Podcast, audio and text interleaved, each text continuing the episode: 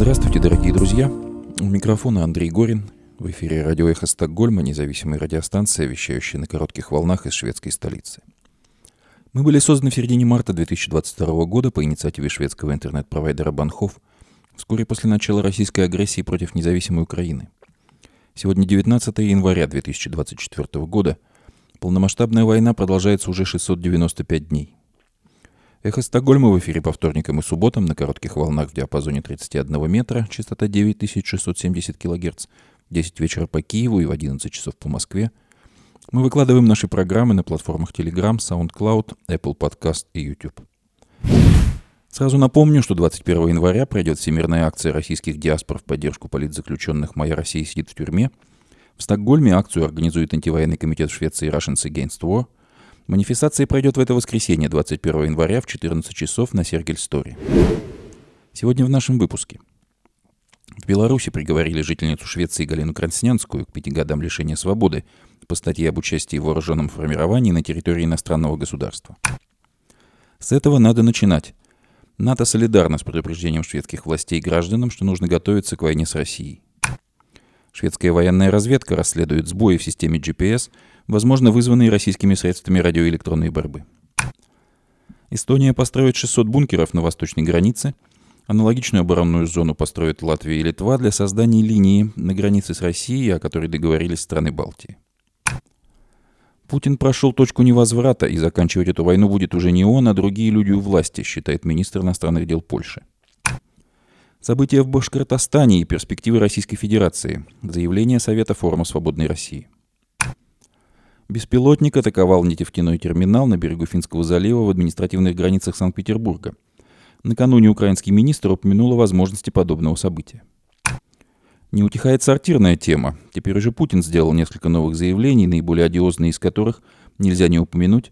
Тему туалетов снова на языке российского диктатора. Хроника репрессий в России. Возбуждено первое уголовное дело о демонстрации символики экстремистской организации за фото с радужными флагами – в этой связи стал доступным полный текст решения Верховного суда России по делу ЛГБТ, который до этого не был публичным. В Хакасии пилота-пенсионера осудили на 8 лет по обвинению в госизмене за то, что он хотел уехать в Украину. Мы продолжаем трансляции новогоднего стрима, прошедшего на канале форума «Свободной России». В последующих эфирах мы продолжим трансляцию. Напомню, что резолюцию, принятую на пятой антивоенной конференции форума, которая прошла в заголовках крупнейших мировых медиа, можно прочитать и подписать на сайте форума «Свободной России».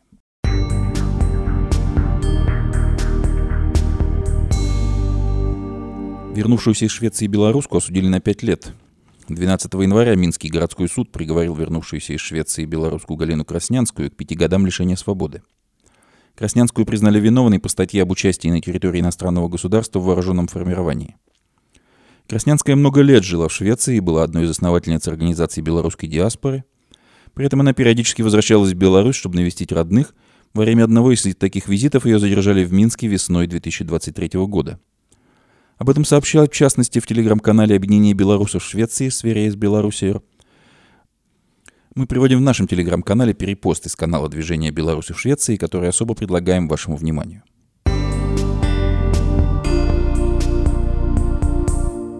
Председатель военного комитета НАТО, нидерландский адмирал Роб Бауэр, заявил, что странам Альянса не следует считать само собой разумеющимся, что они продолжат жить в мире и им нужно готовиться к войне с Россией, которая сильно затронет обычных людей, и упомянул в этом контексте недавнее предупреждение представителей шведских властей о том, что нужно готовиться к войне.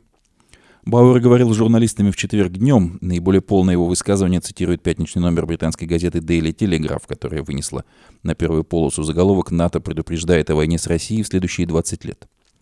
Мы должны осознать, э, что то, что мы живем в состоянии мира, это не нечто само собой разумеющееся. И именно поэтому мы готовимся к конфликту с Россией. Но дискуссия гораздо шире. Это и индустриальная база, и также люди, которые должны понять, что они играют определенную роль, цитирует Бауэра корреспондент Телеграф. Бауэр похвалил шведские власти за предупреждение гражданам, что нужно готовиться к войне. С этого надо начинать. С осознания, что не все можно спланировать и не все будет в шоколаде, сказал адмирал. На следующей неделе НАТО начинает масштабные учения Steadfast Defender 2024, в которых примут участие около 90 тысяч военнослужащих, в том числе 20 тысяч британских. Учения ожидаются до конца мая.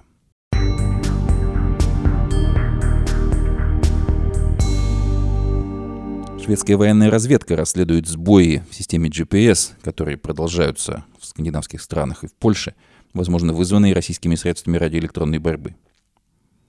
16 января беспрецедентно высокий уровень помех в системе GPS наблюдался в северной и центральной Польше, включая Варшаву и вплоть до Лодзи. На юге, кроме того, похожий уровень помех наблюдался на Балтийском побережье, а также в северо-западной и центральной Польше 25-27 декабря и 10 января – Многочисленные польские СМИ допускали, что декабрьские возмущения могли быть вызваны учениями НАТО либо испытаниями российских средств радиоэлектронной борьбы в Калининградской области. Шведская военная разведка расследует сбои, наблюдавшиеся 12 января на территории страны, полагая, что они произошли в свете учений радиоэлектронной борьбы российского Балтийского флота. Полковник шведской армии Иоаким Паси Киеве 6 января говорил, что в прошлом наблюдается подобное оглушение ЗПС на севере, на севере Европы – когда его считали попыткой прикрыть российскую деятельность в Мурманской области или помешать учениям НАТО. Также в некоторых калининградских провластных СМИ обнаружены упоминания об испытании системы радиоэлектронной борьбы Борисоглебск-2 в середине декабря, призванные защитить российский анклав от атак украинских беспилотников. Страны Балтии договорились о создании линии обороны на границе с Россией. Эстония построит 600 бункеров на восточной границе для создания линии обороны. Аналогичную оборонную зону на восточной границе создадут Латвия и Литва, число объектов которых пока не уточнялось. Россия есть и будет самой большой угрозой безопасности Эстонии. Война в Украине снизила наступательную мощь России, но по разным оценкам она может восстановить ее в течение двух-трех лет. Мы должны быть готовы и сделать цену нападения на Эстонию для России как можно выше, цитирует издание советника вице-канцлера Министерства обороны Эстонии Кайда Тиитуса. Установка бункеров на местности начнется в начале 2025 года, пишет портал эстонского национального телерадиовещания. Сначала властям необходимо согласовать строительство владельцами земли, поскольку большая часть линии обороны приходится на частные участки. Что такое линия обороны балтийских стран и как изменился подход НАТО после начала войны в Украине в этих странах?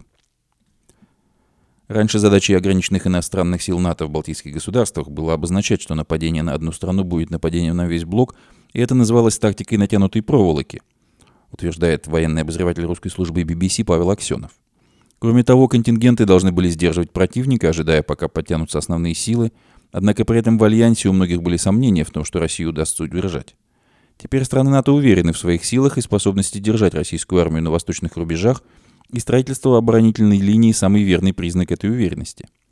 Изменение подхода произошло под влиянием двух факторов – во-первых, Россия продемонстрировала, что способна начать боевые действия против соседнего государства, так что система натянутой проволоки уже не оказывается столь значимой. Во-вторых, война в Украине показала, что хорошо подготовленная оборона может быть очень эффективной. В 2022 году российские войска столкнулись с такой украинской обороной в Донбассе, а летом 2023 года уже украинская армия точно так же не смогла далеко продвинуться во время наступления на юге страны, где Россия за несколько месяцев пребывания смогла построить полевые укрепления. Планы обороны балтийских стран были обсуждены и утверждены на последнем саммите НАТО в Вильнюсе. Строительство укреплений только лишь малая их часть. Эти планы также включают количественное и качественное усиление присутствия воинского контингента НАТО в странах Балтии. Весной в Германии, Польше и странах Балтии запланированы крупные учения НАТО «Стойкий защитник» Steadfast Defender, которые будут включать от 500 до 700 воздушных боевых вылетов и маневры более 50 кораблей. Более 40 тысяч военнослужащих будет отрабатывать сценарий отражения российской агрессии против одного из членов Альянса. Проводить такие учения планируется дважды в год.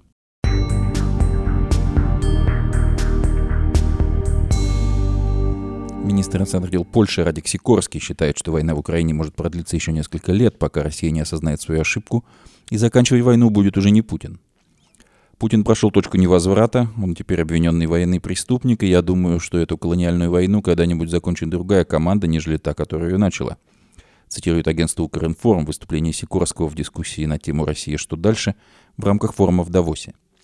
Сикорский, в прошлом известный политический аналитик, сказал, что колониальные войны обычно длятся около 10 лет, и за это время бывшая метрополия должна прийти к выводу, что развязывание войны было ошибкой.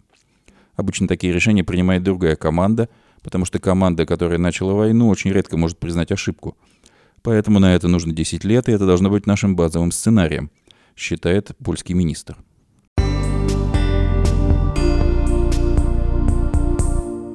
Недавно в республике Башкортостан вспыхнули народные волнения после приговора местному политическому активисту. Совет форума «Свободной России» выступил в этой связи с заявлением о событиях в Башкортостане и перспективах Российской Федерации. Недавние события в Республике Башкортостан, где после приговора Фаилю Алсынову вспыхнули народные волнения, жестоко подавляемые силовыми органами, очередной раз подтверждают, насколько опасными для себя кремлевская комарилия считает протесты народов, подчиненных в свое время российскому имперскому владычеству. Подавление национальной культуры, презрение к местным языкам, пренебрежение к памятникам, составляющим важный элемент идентичности любого народа, это неотъемлемая часть путинской национальной политики, изменение которой при существовании современного имперского российского режима невозможно. Империя может предложить подвластным ей народам лишь одно право – право стать захватчиками и убийцами в чужой стране. Сегодня в Украине, далее везде. Совет форума «Свободной России» выражает полную поддержку Фаилю Алсынову, всем задержанным в ходе протестных акций, как и всему свободолюбимому народу Башкортостана, управляемому ныне сатрапом, променявшим интересы жителей республики на подачки со стола московского диктатора. Мы полагаем, что демократизация России, формирование правового государства, уважение прав человека невозможно без преодоления имперской основы современной российской государственности. Мы убеждены, что включение в Конституцию России Федеративного договора в 1993 году – Войны Российской Федерации с Чеченской Республикой в 1994-2001 годах, создание федеральных округов в 2000 году, отмена выборов губернаторов в 2004 и многочисленные контрреформы, сокращавшие права российских регионов, обозначили вехи того пути, который привел Россию к агрессии против Украины. Мы считаем, что масштабы кремлевского произвола по отношению к регионам делают национальные движения важнейшим залогом прогрессивных изменений в стране. Мы полагаем, что демократической антипутинской оппозиции необходимо выработать общий подход к реформированию национально-территориального устройства страны. По нашему мнению, он не должен исходить из необходимости неизбежного разделения нынешней России на отдельные государства, которого придерживаются многие активисты и политики, но должен скорее предполагать построение истинной демократии, которая невозможна без права народов и регионов на крайне широкую экономическую, политическую, культурную и языковую автономию – но также легитимного права на цивилизованный выход из состава нынешнего государственного образования. Мы считаем, что в будущем необходимо отказаться от мнимой федерализации, а также устаревшего в 21 веке ленинско-сталинского, нарушающего естественные границы расселения народов России, национально-территориального деления. России необходимо новое государственное устройство, которое будет построено на пожеланиях населения России, отдельных территориальных субъектов государства и муниципальных образований – Местное самоуправление должно быть восстановлено в России в полной мере, поскольку его подчинение федеральной исполнительной власти – это часть строительства в стране того же тоталитарного режима. К ведению местного самоуправления и территориальных субъектов государства должны после переучреждения государства относиться налогообложение, местные полицейские функции, организация местного самоуправления, установление официальных языков образования и делопроизводства – Одним из важнейших прав является право местного самоуправления и субъектов федерации на ключевое слово при определении границ использования территории и природных ресурсов местными и международными компаниями. Политинская, политика путинского режима в регионах в настоящее время сводится к тому, что при добыче природных богатств не соблюдаются экологические нормы, уничтожается природа, нарушаются права народов. Преступный московский режим получает сверхприбыли от реализации полезных ископаемых, оставляя регионам лишь болезни и разрушенную экологию. На средства, вырученные от продажи даров природы, преступный режим ведет преступную войну в Украине. Россия превращается в экологическую проблему для всего мира. Именно поэтому решения о разработке полезных ископаемых должны согласовываться с людьми, проживающими на этой территории, а размер прибыли, которая будет израсходована в интересах жителей данного региона, должен быть четко закреплен. Мы убеждены, что каждый субъект обновленной России имеет право выхода из его состава на основе свободного референдума с подготовительным периодом на протяжении которого могут быть цивилизованным образом урегулированы все экономические и иные спорные вопросы между покидающим Россию субъектом и остающимся в его составе, а также с российским общим правительством. Мы ясно осознаем, что невнимание к вопросам национально-территориального переустройства России и отсутствие позитивного и четкого образа, к которому следовало бы стремиться, и которые могли бы счесть желаемым представителей всех населяющих Россию народов, способны привести в перспективе к серьезным социальным потрясениям. У нас есть такой образ будущего – мы видим будущую Россию как свободный союз равноправных регионов с сильным местным самоуправлением, в котором нет давлеющего над регионами центра, а права и свободы граждан всех частей страны являются наивысшей ценностью. В таком союзе жители каждого региона страны будут вправе решать, как им организовывать свою внутреннюю жизнь без вмешательства извне. Пока же все мы должны вместе бороться против кремлевского диктата. В этой борьбе национальные движения являются естественными союзниками российского демократического движения и мы протягиваем им руку в знак своей солидарности. Полностью заявление Форума Свободной России о событиях в Башкортостане и о перспективах Российской Федерации можно прочитать на сайте Форума Свободной России.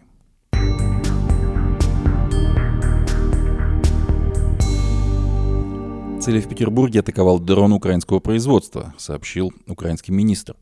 Министр стратегических отраслей промышленности Александр Камышин сказал в четверг, что беспилотник, атаковавший ночью цель на российском берегу Финского залива, был украинского производства – мы способны произвести что-то, что будет стоить от 350 долларов за штуку, и до чего-то, что улетит этой ночью в Санкт-Петербург. Это изготовлено в Украине. Так, этой ночью мы попали в цель, и эта штука пролетела ровно 1250 километров этой ночью, цитирует Интерфакс Украина выступление украинского министра в Давосе. В атаке беспилотников на нефтяной терминал в Петербурге обращают на себя два момента – во-первых, впервые с начала войны украинские ударные беспилотные летательные аппараты прилетают такое большое расстояние от границы с Украиной до терминала, до которого почти 900 километров. Украинские дроны уже нападали на далеко расположенные российские военные объекты. Ранее атакованные аэродромы в Энгельсе и под Псковом находятся примерно в 700 километрах от ближайшего возможного места запуска с подконтрольной Киеву территории – а украинские конструкторы анонсировали создание беспилотников еще большей дальности, о чем в частности и говорил украинский министр. Во-вторых, как и в случаях налетов на Москву и другие города Центральной России, дронам удается беспрепятственно добраться до цели, и лишь в последний момент включается объектовая система ПВО, действующая на ближних подступах, а то и внутри воздушного пространства обороняемого объекта. Недостатки такого способа борьбы с воздушными целями наглядно проявляются на примере Белгорода или целей в аннексированном Крыму первом случае система ПВО, не имеющая возможности действовать на дальних подступах, вынуждена отражать атаку украинских ракет и дронов прямо над городом. При этом ей приходится расходовать сразу несколько противоракет на одну цель, иначе нет близкой к полной гарантии сбития. Мало того, что идет большой расход довольно дорогих ракет, так еще все это падает на голову жителей. Иногда собственные ракеты наносят больше разрушений, чем воздушные объекты противника. А в случае с продуманной, массированной и комбинированной воздушной атакой как показали удары по российским военным объектам в Крыму, объектовое ПВО перегружается, и ее возможностей становится недостаточно, чтобы одномоментно поразить все средства нападения противника, и даже небольшая часть прорвавшихся ракет и дронов причиняет значительный ущерб. Если украинская промышленность освоит или уже освоила массовое производство ударных беспилотников дальнего радиуса действия, это может стать серьезным вызовом для всей российской системы противовоздушной обороны. Важных целей в России много, защитить каждую не хватит никакой ПВО. Чтобы предотвратить внезапное появление ударных беспилотных летательных аппаратов над важными объектами в глубине своей территории, российской армии придется делать то же, что и украинской, когда она столкнулась с массированными налетами иранских дронов «Камикадзе» с российским лейблом «Герань». Для уничтожения таких воздушных целей на, данных, на дальних подступах необходимо помимо ПВО задействовать общевойсковые силы и средства, развертывать мобильные противовоздушные подразделения, в первую очередь непосредственной близости от украинской границы. С учетом огромной территории – и количество стратегических объектов России, скорее всего, потребуется намного больше таких сил и средств, чем Украине.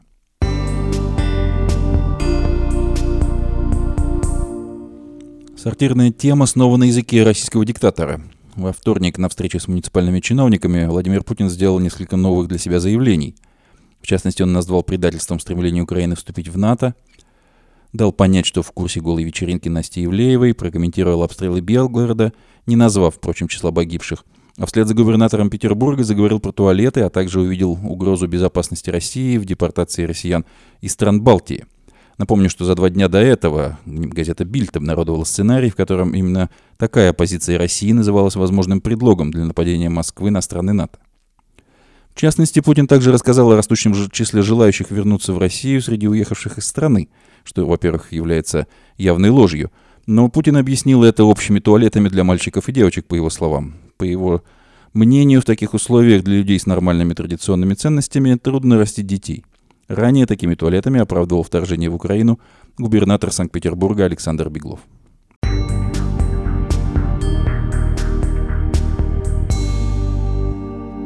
Хроника репрессий в России. Возбуждено первое дело о демонстрации символики экстремистской организации за фото с радужными флагами. На жительницу Саратовской области составили протокол о демонстрации символики экстремистской организации за публикацию фото с радужными флагами в Инстаграме, сообщает правозащитный проект «Первый отдел». Женщине грозит штраф от 1 до 2 тысяч рублей, либо административный арест на срок до 15 суток.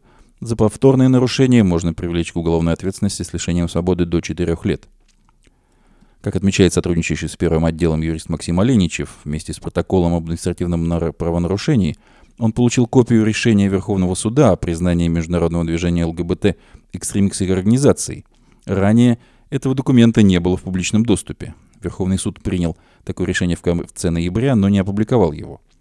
Из решения следует, в частности, что участников движения ЛГБТ объединяет наличие определенных нравов, обычаев и традиций, например, гей-парады, и специфический язык, использование потенциальных слов-феминитивов, таких как руководительница, директорка, авторка, психологиня.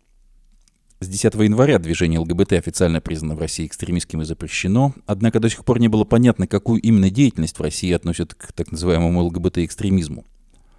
Издание «Свободные новости» опубликовало ставший доступным полный текст решения Верховного суда России, который до этого не был публичным. В документы перечислены критерии, по которым ЛГБТ-движение причислили к экстремистским, а также критерии для привлечения к ответственности потенциальных сторонников движения. Как уже было сказано, участников ЛГБТ-движения, по мнению Минюста и Верховного суда, объединяют сходы, схожие нравы, обычаи и традиции. Верховный суд считает, что движение и сторонники ЛГБТ склонны к репрессиям – их взгляды якобы основаны на ненависти к традициям религии, тысячелетней культуре и их носителям, предполагают превосходство носителей указанной идеологии над другими людьми и склонность к репрессиям. Это все слова из решения Верховного суда. Одна из целей движения ЛГБТ по этому же тексту состоит в продвижении идеологии, направленной на устранение морального осуждения, традиционно сопровождающего противоестественные сексуальные отношения, то есть в агитации за гомосексуальные браки и возможность усыновлять детей квирпарам. Еще движение ЛГБТ занимается изменением толкования Библии, так как в интернете существуют ресурсы, на которых пишут, что тот или иной святой может покровительствовать квир-людям.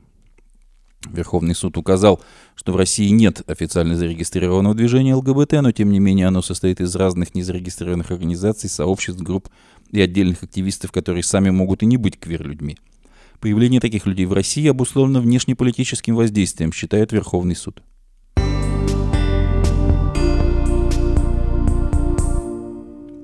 Хакасии пилота-пенсионера осудили на 8 лет по обвинению в госизмене за то, что он хотел уехать в Украину.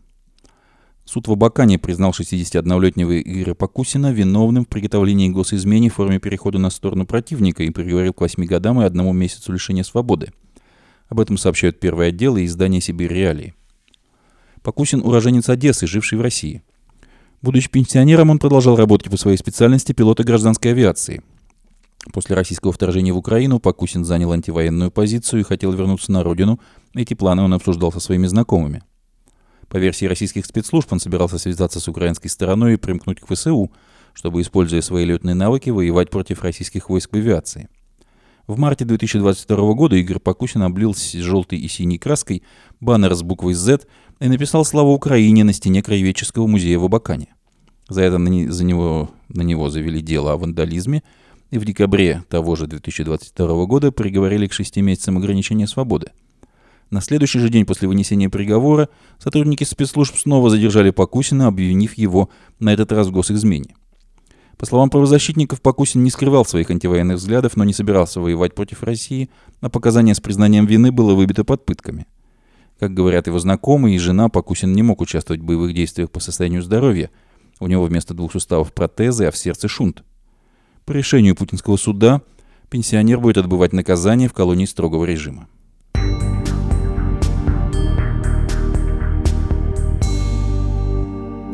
Сейчас мы предлагаем вашему вниманию предложение трансляции новогоднего стрима, прошедшего на канале форума «Свободной России». Каким видится 2023 год самым ярким представителем российской оппозиции? Почему он, вопреки всем нашим надеждам, не стал победоносным? И принесет ли победу над путинским режимом 2024 год? С какими результатами идут в Новый год России и противостоящий ей свободный мир? О достижениях и поражениях, планах на ближайшее будущее и способах их реализовать говорят основатели форума «Свободной России» Гарри Каспаров и Иван Тютрин, члены Совета форума Евгения Чирикова, Михаил Крутихин, Наталья Пелевина, Николай Полозов, Александр Морозов, Александр Скобов, Игорь Эйдман, Евгений Киселев и Дмитрий Орешкин, а также художница и писательница Катерина Марголис, врач и волонтер Андрей Волна и журналист Константин Эгерт. Напомню, что резолюцию, принятую на пятой антивоенной конференции форума, которая прошла в заголовках крупнейших мировых медиа, можно прочитать и подписать на сайте форума Свободной России. Ну, все верно. Вот, собственно, помощь такая материальная, вот тот самый QR-код, про который я уже там не первый раз говорю. Но я абсолютно согласен с этой логикой. э, вот эм, Катя Марголис, она ну, в этом году стала такой, знаешь, э, знаковой фигурой, и очень часто она являлась объектом нападок со стороны либеральной общественности во многом за свою такую очень принципиальную, непримиримую позицию. Но в нашем случае, если мы говорим про форум, конечно, в общем-то, тут никого переубеждать не нужно.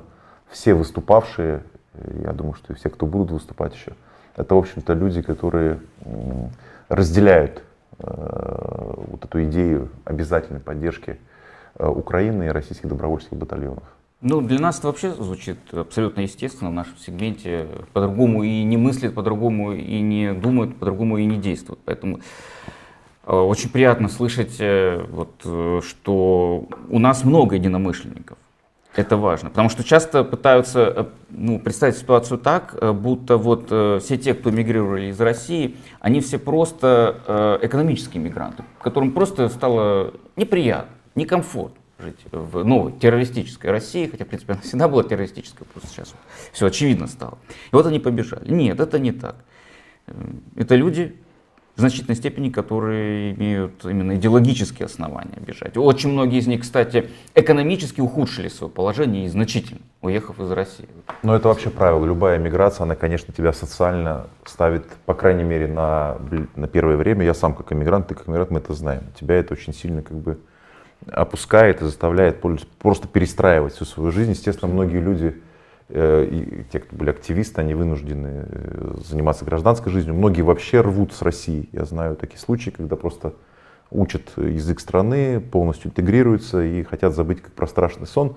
Но проблема в том, что действия России и угроза, по сути, всей системе международной безопасности, вот как бы забыть родину тебе не позволят. Вот ты хочешь забыть сколько хочешь, а потом э, включаешь телевизор и видишь, как Э, твои сограждане ракетами бьют по гражданскому населению Украины. Конечно, не получается забыть.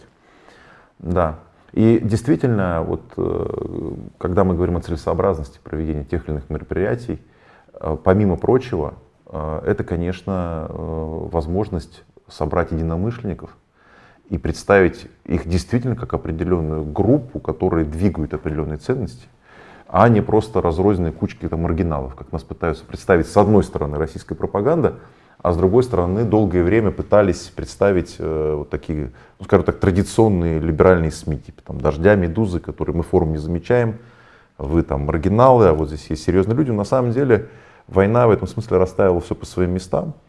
И, как я уже сказал в начале, что э, те вещи, которые казались слишком радикальные, недопустимые, они становятся общим местом. И наличие вот этих э, ярких спикеров, по сути, мы все единомышленники, и более того, 20 человек входит в Совет форума «Свободной России», э, это, конечно, и вот эта консолидация позволяет нам наши идеологемы, нашу позицию и для нас важные вещи продвигать и, скажем так, отвоевывать определенное поле. Почему это важно? Потому что даже после мобилизации уехало более миллиона человек, ну по разным оценкам. Многие из этих людей, они вообще как бы очень плохо ориентируются в пространстве. Вот они привыкли смотреть, э, слушать «Эхо Москвы», смотреть телеканал «Дождь». Вот с 2014 года им Екатерина Шульман рассказывала, что не будет никакого значит, э, тоталитаризма, что это мягкая там, э, какая-то мягкий авторитаризм, это гибридный режим, скоро проснутся спящие институты.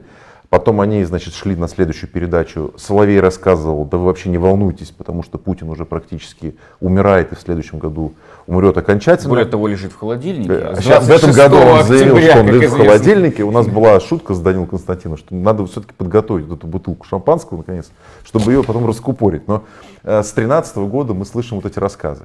И люди так психологически устроены, что они, конечно, предпочтут слушать и верить тем, кто рассказывает вам, что скоро все рассосется, и тут у нас будет не тоталитаризм, а спящий институт, и здесь все поменяют, а не смотреть в глаза суровой правде. И здесь вот эта аудитория, которая вот находилась вот в плену вот этих ложных, скажем так, пасторов, которые продавливали ложные идеи, она вот сейчас находится в каком-то таком непонятном состоянии. Поэтому с нашей точки зрения фиксировать позицию, говорить им, как обстоят дела на самом деле, даже если звучит не очень хорошо, для нас это является э, ну, очень важной составляющей нашей работы. И во многом для этого проводятся и мероприятия. Кстати, сразу пользуясь случаем, анонсирую, что мы э, отходим от проведения антивоенных конференций. У нас было пять антивоенных конференций, пятая была в Таллине. Мы вот в феврале, 23-24 февраля в Вильнюсе снова, мы проводим большой форум «Свободная Россия». Это 12 уже будет по счету. То есть мы с марта 2022 года мы перешли на формат антивоенной конференции. Но сейчас даже само словосочетание антивоенная конференция, мне кажется, оно немножко не соответствует текущему политическому моменту. Ну, в том смысле, что просто против войны быть, это как-то слишком абстрактно и аморфно. Да. Да? Сейчас правильнее быть э, за всемирную поддержку Украины и украинской армии конкретно. То есть в некотором смысле, да, за войну, но войну против агрессора. Да, да, да. И как э, некоторые говорят, что ничьи в этой войне не будет. То есть победит Конечно. или одна, или другая сторона, и мы, в общем-то, все те, кто эту сторону уже выбрали. Конечно. Ну что ж, а сейчас, наверное, можно переходить э, к э, трем интересным видео, которые, опять же, прислали э, наши друзья. И сначала это будет э, новогоднее или предновогоднее обращение от э, публициста Александра Скобова, члена Совета форума «Свободной России». Уходящий год был годом разрастания развязанной нацистским режимом Путина мировой войны. Вопреки э, всем попыткам э, лидеров Большого Запада, а также некоторых стран глобального юга локализировать конфликт.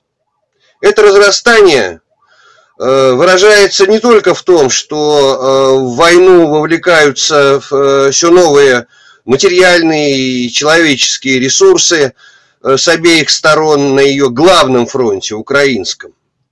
Э, ведь э, российский диктатор выбил из-под мирового порядка то, что поддерживало его стабильность с 1945 года. Запрет на захватнические войны и аннексии и э, теперь э, ракетно-бомбовые удары по украинским городам отзываются дестабилизацией по миру.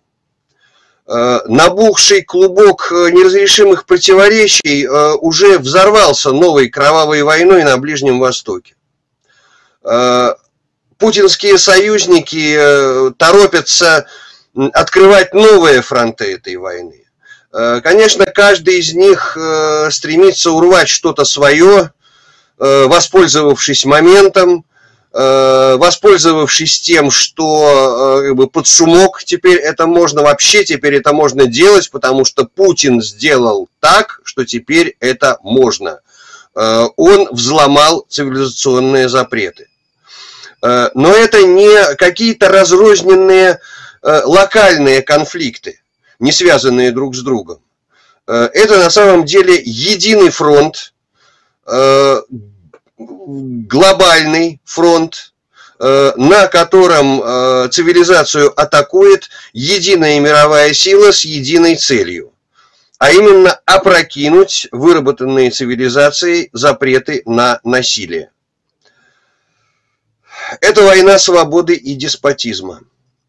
Это война модернизации и архаики. Э, это война цивилизации и антицивилизации. Э, базовый принцип э, цивилизации, ориентированный на свободу, равенство, справедливость, солидарность, нельзя брать чужое. Вот э, против всего этого и ведет войну антицивилизация. Она ведет войну за мир, в котором каждый за себя и можно брать все, если у тебя для этого есть сила. Как будет выглядеть мир антицивилизации? Э, путинские оккупанты показали в Буче, а хамасовские изуверы в израильских кибуцах. Хамас э, ведет войну не за свободу своего народа, а за то, чтобы отобрать свободу у другого народа. Точно так же российские захватчики воюют не за свою свободу, а за то, чтобы отобрать свободу у украинцев. Они понимают свою свободу как право насиловать, истязать, расчленять другую страну. Для чего? Ну, хотя бы для того, чтобы заставить ее полюбить русскую культуру. Вот эта самая культура так называемого русского мира, э, это культура тривиального семейного насильника, который старается заставить других его любить, силой заставить. Посрамлены оказались э, многие либеральные критики путинского режима, э, очень долго его э, не воспринимавшие всерьез считавшие, что это режим отсталый, неэффективный, и он не способен бросить реальный вызов современной цивилизации и международному порядку. За этим периферийным, коррумпированным и, в общем-то, компрадорским режимом э, оказалась э, вся темная энергия мировой архаики, атакующей цивилизацию. И у этого режима э, оказался весьма ценный союзник. Это расслабленность, близорукость и конформизм правящих элит Запада их неспособность осознать, с какой на самом деле смертельной угрозой они столкнулись. Иллюзорными оказались расчеты на то, что э, если РФ втянется в э, длительную войну на истощение, она быстро истощит свои ограниченные ресурсы, что э, население испугается – нарушение своего комфорта войной, испугается больших потерь, и Кремль э, вынужден будет искать пути к отступлению, к какому-то компромиссу. Лидеры Запада до сих пор все ждут, когда Кремль э, начнет им предлагать какой-то компромисс. Это ошибка. Никакого компромисса не будет. Главным ресурсом путинской диктатуры Э, оказалось именно вот то самое население, на испуг которого рассчитывали многие, э, население, отравленное ядом э, нового путинского нацизма. Население, в котором за 20 с лишним лет путинщины были разрушены нравственные ориентиры. Это люди, которые дали себя убедить в том, что брать чужое можно – Потому что ведь на самом деле все так делают. Э, в этих людях э, уничтожено чувство личной ответственности, которое требует оценивать, насколько правильно то, что от тебя требует власть. И неудивительно, что с ними э, власть может делать что угодно и может их заставить делать что угодно. Им ни за что не стыдно, у них э, отключена совесть. Э, им, по большому счету, безразлична э, судьба их соседей, брошенных в мясорубку. Да и самим им легче погибнуть по воле начальства, чем оказать начальству какое-то сопротивление. Население сегодняшней России в своем большинстве превращено в послушный инструмент клики геополитических маньяков, э, уверенных в своем превосходстве над всем миром и одержимых стремлением диктовать свою волю всему миру. Э, такой ресурс позволяет э, этой клике ну еще не один год терзать и душить Украину и э, надеяться, что Запад в конце концов э, устанет ей помогать. И я хочу сказать, что если Запад даст Путину задушить Украину, Путин додушит и Запад. И вот это будет торжеством абсолютного зла. Того самого э, абсолютного зла, с которым воевали во Вторую мировую войну. Нацистского гитлеровского зла нет никаких оправданий э, тем, кто находит оправдание путинской агрессии. Но противостоять придется не только им. Противостоять придется и тем, кто призывает к компромиссу с агрессором. Кто сеет иллюзии о том, что такой компромисс вообще в принципе возможен. В этой войне нельзя быть просто против войны. Э, в ней можно быть только на одной из сторон. Либо ты за абсолютное зло, либо ты против. В этой войне не гарантирована победа. В ней гарантированы только новые кровь, пот и слезы. В ней гарантированы лишение и жертвы. И сил для этого может дать э, только абсолютная невозможность смириться с торжеством абсолютного зла. Победу Украине, смерть российско-фашистским захватчикам. Присоединяемся. Присоединяюсь. Прекрасное выступление, очень системное. Поступают вопросы, э, ну, как правило, у нас, когда вот такие эфиры бывают, э, Александр, мы э, потом разделяем, то есть вот и в Фейсбуке, и в Рилсы, то есть по разным, там и в Телеграме, в Телеграм там текстовые варианты отправляются. То есть, в общем-то, все вот выступления и интервью, которые они будут, в общем, расходиться по всей сетке форума, а вот это ну, просто системное, сразу видно рукомастер, да, публициста Александра Скобова, очень системный, как бы очень качественный текст. Кстати, э, еще 50 евро поступили э, по QR-коду. Большое спасибо. В общем, мы уже в 50% от одного э, набора по зимнему бомбардированию. Также спрашивают про Каспару мы ожидаем в районе 18.00. У нас еще будет много интересных э, спикеров, интересных включений. Да, ну и вот сейчас э, еще одно очень интересное включение, интересный спикер. Это журналист Константин Эгерт со своим обращением. Давайте послушаем, что он думает о, об уходящем э, годе и э, событиях. 2023 год во многом стал политическим продолжением событий 2022 года. Э, в этом уходящем году стало ясно, что э, путинская полномасштабная война против Украины не только продлится ровно столько во времени, сколько Путин находится в Кремле, это было ясно и давно, но э, стало понятно также, что эта война затяжная и готовится к ее последствиям Э, нужно будет очень фундаментально. Э, по-моему, это главный урок для всех э, оппозиционных антипутинских сил. То, что, во-первых, нужно запастись терпением. Во-вторых, последствия, многогранные последствия, экономические, политические, моральные последствия для России этой войны будут неисчислимы и прозревать, пытаться понять их нужно уже сегодня. По-моему, это был год, когда э, стало ясно, значительная часть российского общества, к, сожалению, э, сознательно изолирует себя от происходящего.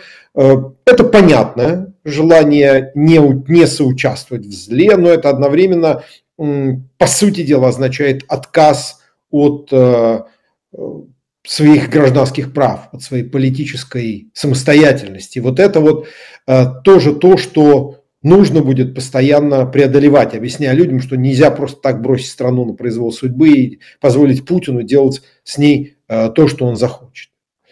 Э, мне также кажется, что в течение этого года стало ясно, э, поддержка Украины становится делом Европейского Союза, долгосрочным проектом, если угодно. И на эту поддержку, выскажу осторожный оптимизм, не повлияет э, даже возможная смена администрации США на крайне изоляционистскую, желающую полностью, так сказать, э, забыть про то, что происходит э, в Европе и конкретно в Украине. Мне кажется, что европейцы за этот год, Европейский Союз, в общем, во многом политически созрел и поднялся. И э, вот это действительно то, что внушает определенную, так сказать, ну, есть неуверенность в будущем, то надежда на, то, что это, оно, это будущее будет не совсем э, темным. Э, мне кажется, в минувшем году мы узнали вот какую штуку интересную. Э, на самом деле э, путинский режим держится во многом за счет того равнодушия, того желания изолироваться от политической реальности, который, э, о котором я уже говорил, но также э, мы узнали, что э, этот режим на самом деле немножечко висит в воздухе, он не такой уж на самом деле крепкий. Это нам показал мятеж Пригожина, во время которого стало ясно, государственный аппарат фактически был парализован в России. Это еще один повод для понимания того, что любые попытки воздействовать на российское общественное мнение, на вот эти массы чиновников, которые управляют Россией от имени Путина, это, в общем, не бесполезное дело. Любой кризис демонстрирует немедленно призрачность э, реальной способности Путина э, управлять Россией и э, показывает, что во многом это управление, оно базируется на, опять же, том, что позволяют ему делать граждане. Глядя вперед, в год 2024, э, я вижу возможность изменений в э, российских властных структурах после так называемых президентских выборов, когда Путин нам покажет, удовлетворен ли он состоянием нынешней, э, нынешнего правящего класса или захочет кого-то поменять, ведь Россия, возможно, ждет изменения кабинета министров. Это, казалось бы, не так важно, но это нам покажет а, как Путин в дальнейшем видит и свою судьбу, и судьбу страны, и судьбу а, агрессии против Украины. А, это будет важный сигнал, который нужно будет вовремя, так сказать, понять. На самом деле, во многом это действительно 2024 год в политическом плане будет годом ожидания. В Кремле будут ждать, как сложится ситуация в Соединенных Штатах, как пройдут выборы в Европейский парламент, которые определят новый состав Европейской комиссии, а значит во многом новую или продолжающуюся политику Евросоюза, надеюсь, что в отношении э, и э, Украины, и российской миграции эта политика не изменится. Э, наконец, мне кажется, это тот год, может быть, когда возникнут новые идеи у российской антипутинской оппозиции, всех тех, кто хочет изменить Россию, всех тех, кто желает мира и победы Украине.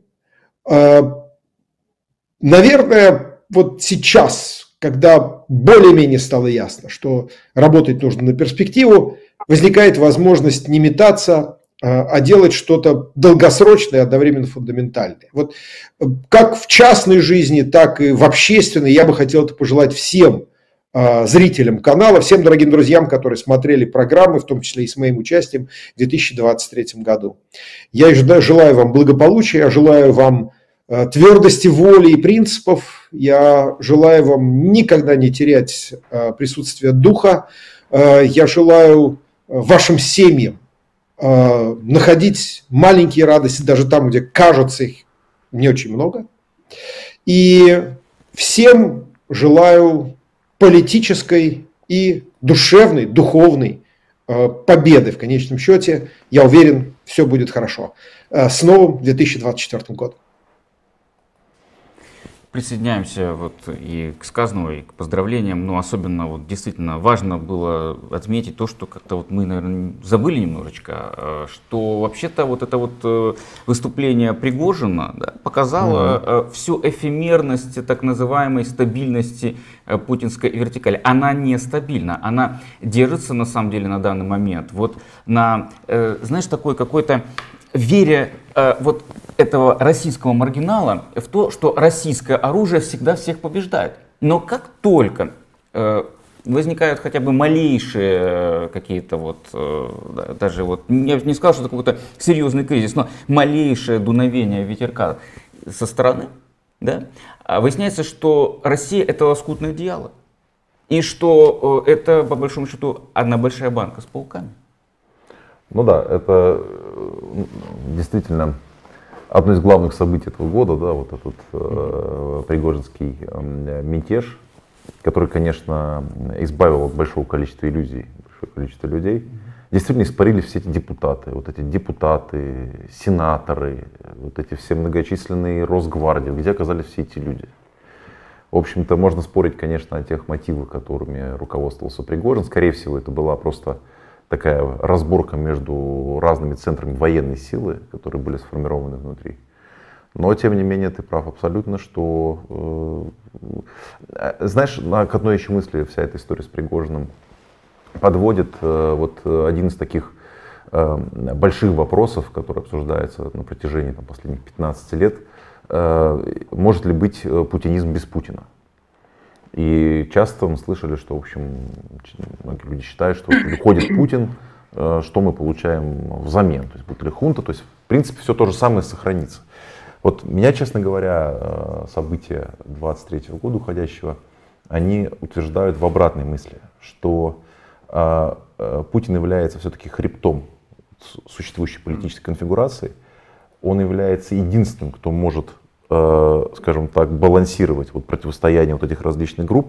И то, как показал путинский мятеж, не всегда у него это получается. Да, причем он сам, в общем, исчез во время этого мятежа, Абсолютно. вел себя очень неуверенно и, между прочим, реально испугался. Его выступление было очень слабое, он, естественно, да. видно, что он просто испугался, был растерян. Потом там появился Лукашенко в роли какого-то mm-hmm. вот такого как бы, амбассадора. Но я после этого окончательно утвердился в том выводе, что э, уход Путина по той или иной причине, конечно, будет определенная агония, понятно, будут какая-то хунта, будут какие-то попытки сохранить существующий строй, но он не жизнеспособен вот, э, в другой политической конфигурации. Мне по этому поводу запомнился э, ну, текст Данила Константина, вот, к сожалению, его сегодня с нами нет, а он по поводу Пригожина сказал, что ж ты, фраер, сдал назад? И говорит, ну все, через два месяца он будет убит. И через два месяца он был убит. Да, да. Ну что ж, э, я думаю, сейчас следующий наш спикер, а, политический аналитик, а, член Совета э, Форума Свободной России и научный сотрудник Карлова университета в Праге, публицист Александр Морозов, а, даст нам не менее оптимистичный прогноз, чем предыдущие спикеры. Александр Морозов э, у вас на экранах. Добрый день с уходящим 2023 годом и наступающим четвертым. И не хочется в эти минуты ни давать прогнозов на 24 год, э, ни подводить итоги 23-му. Это и то, и другое большой разговор, который мы вели весь год и будем вести в следующем году. А в эти минуты, может быть, я только хотел выразить некоторую надежду. И если сказать очень коротко, моя надежда связана с тем, что я думаю, хотя сейчас это кажется и невозможным, что российское население, все те, кто живет на территории России, в конечном счете должны будут сказать себе, что лучший исход всего, что происходит сегодня, это совершенно сознательно, добровольно, а, обдуманно вернуться к границам 91 года. Как только задумываешься об этом, то сразу видишь огромные возможности для тех, кто живет и в России, и для всех стран и народов ее окружающих, да и вообще для всего мира. Сейчас это кажется невозможным любой, кто об этом задумывается, первым делом, так сказать, готов воскликнуть, ну нет, как это себе представить? А между тем, я думаю, что если совершать какое-то усилие в этом направлении, преодолевать это, это, это восклицание и начинать задумываться, а вот если бы Россия вернулась бы к границам 91 года, то как вот это было бы улажено? Как можно было бы дальше строить отношения вот с теми-то и теми-то. Что дальше бы делало общество? А, то, возможно, начнет возникать какое-то видение. И, на мой взгляд, нет другого варианта. Просто все остальные варианты окончания войны, все остальные варианты развития политической системы внутри страны, все остальные варианты положения России в глобальной политике они все хуже, чем этот простой вариант – вернуться к границам 91 года. С этой надеждой я, так сказать, вместе со всеми передвигаюсь в 2024 год, который, конечно, не сулит ничего хорошего, но за его пределами и за горизонтом сегодняшних дней я думаю, что будет все больше и больше людей – которые будут так себе и говорить. Давайте посмотрим шире на эту ситуацию.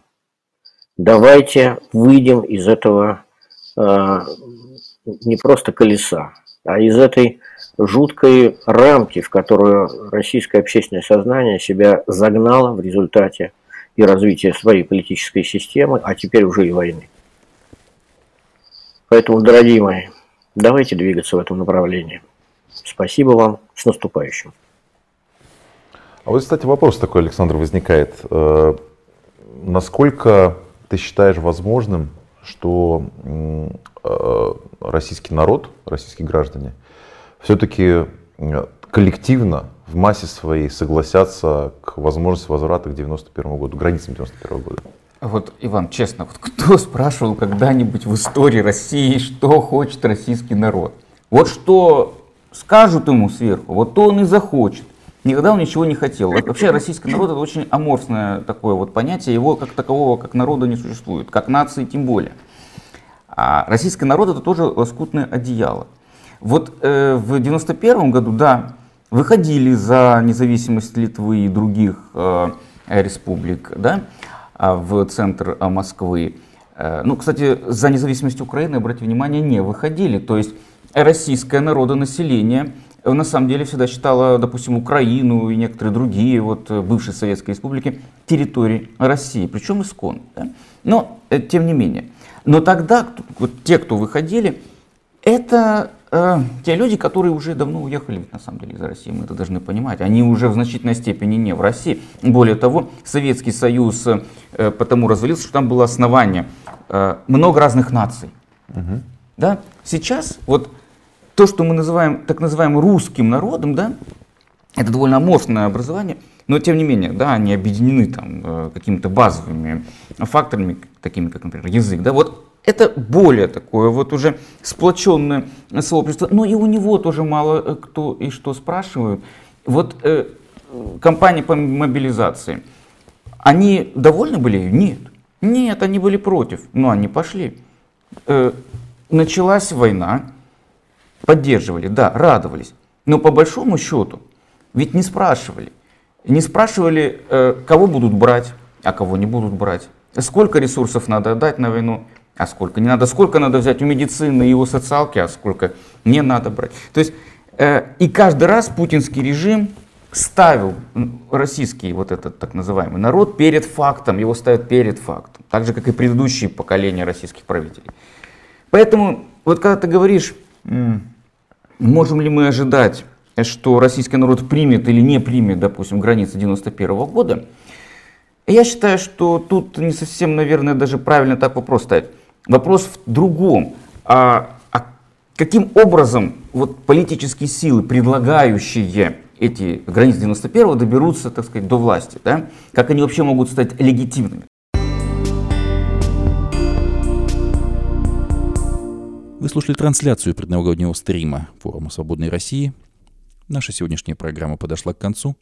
Напомню, что «Эхо Стокгольма» в эфире по вторникам и субботам на коротких волнах в диапазоне 31 метра, частота 9670 кГц, 10 вечера по Киеву и в 11 часов по Москве.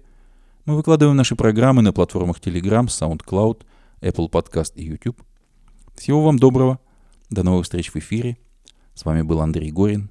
До свидания. На прошлом и настоящем. Отныне одна печать. Ах, как неудобен молчащим Тот, кто не сумел смолчать.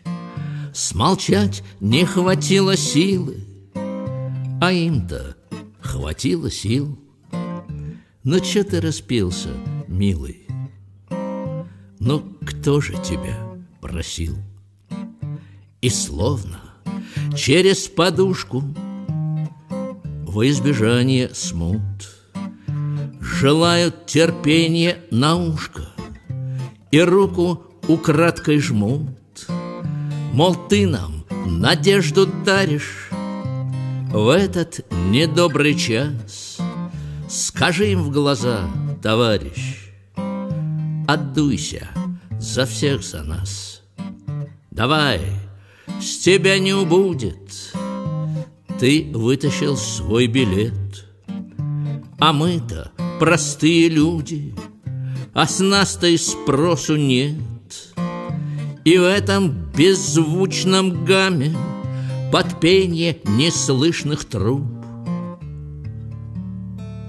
Время ходит кругами и пробует нас на зуб.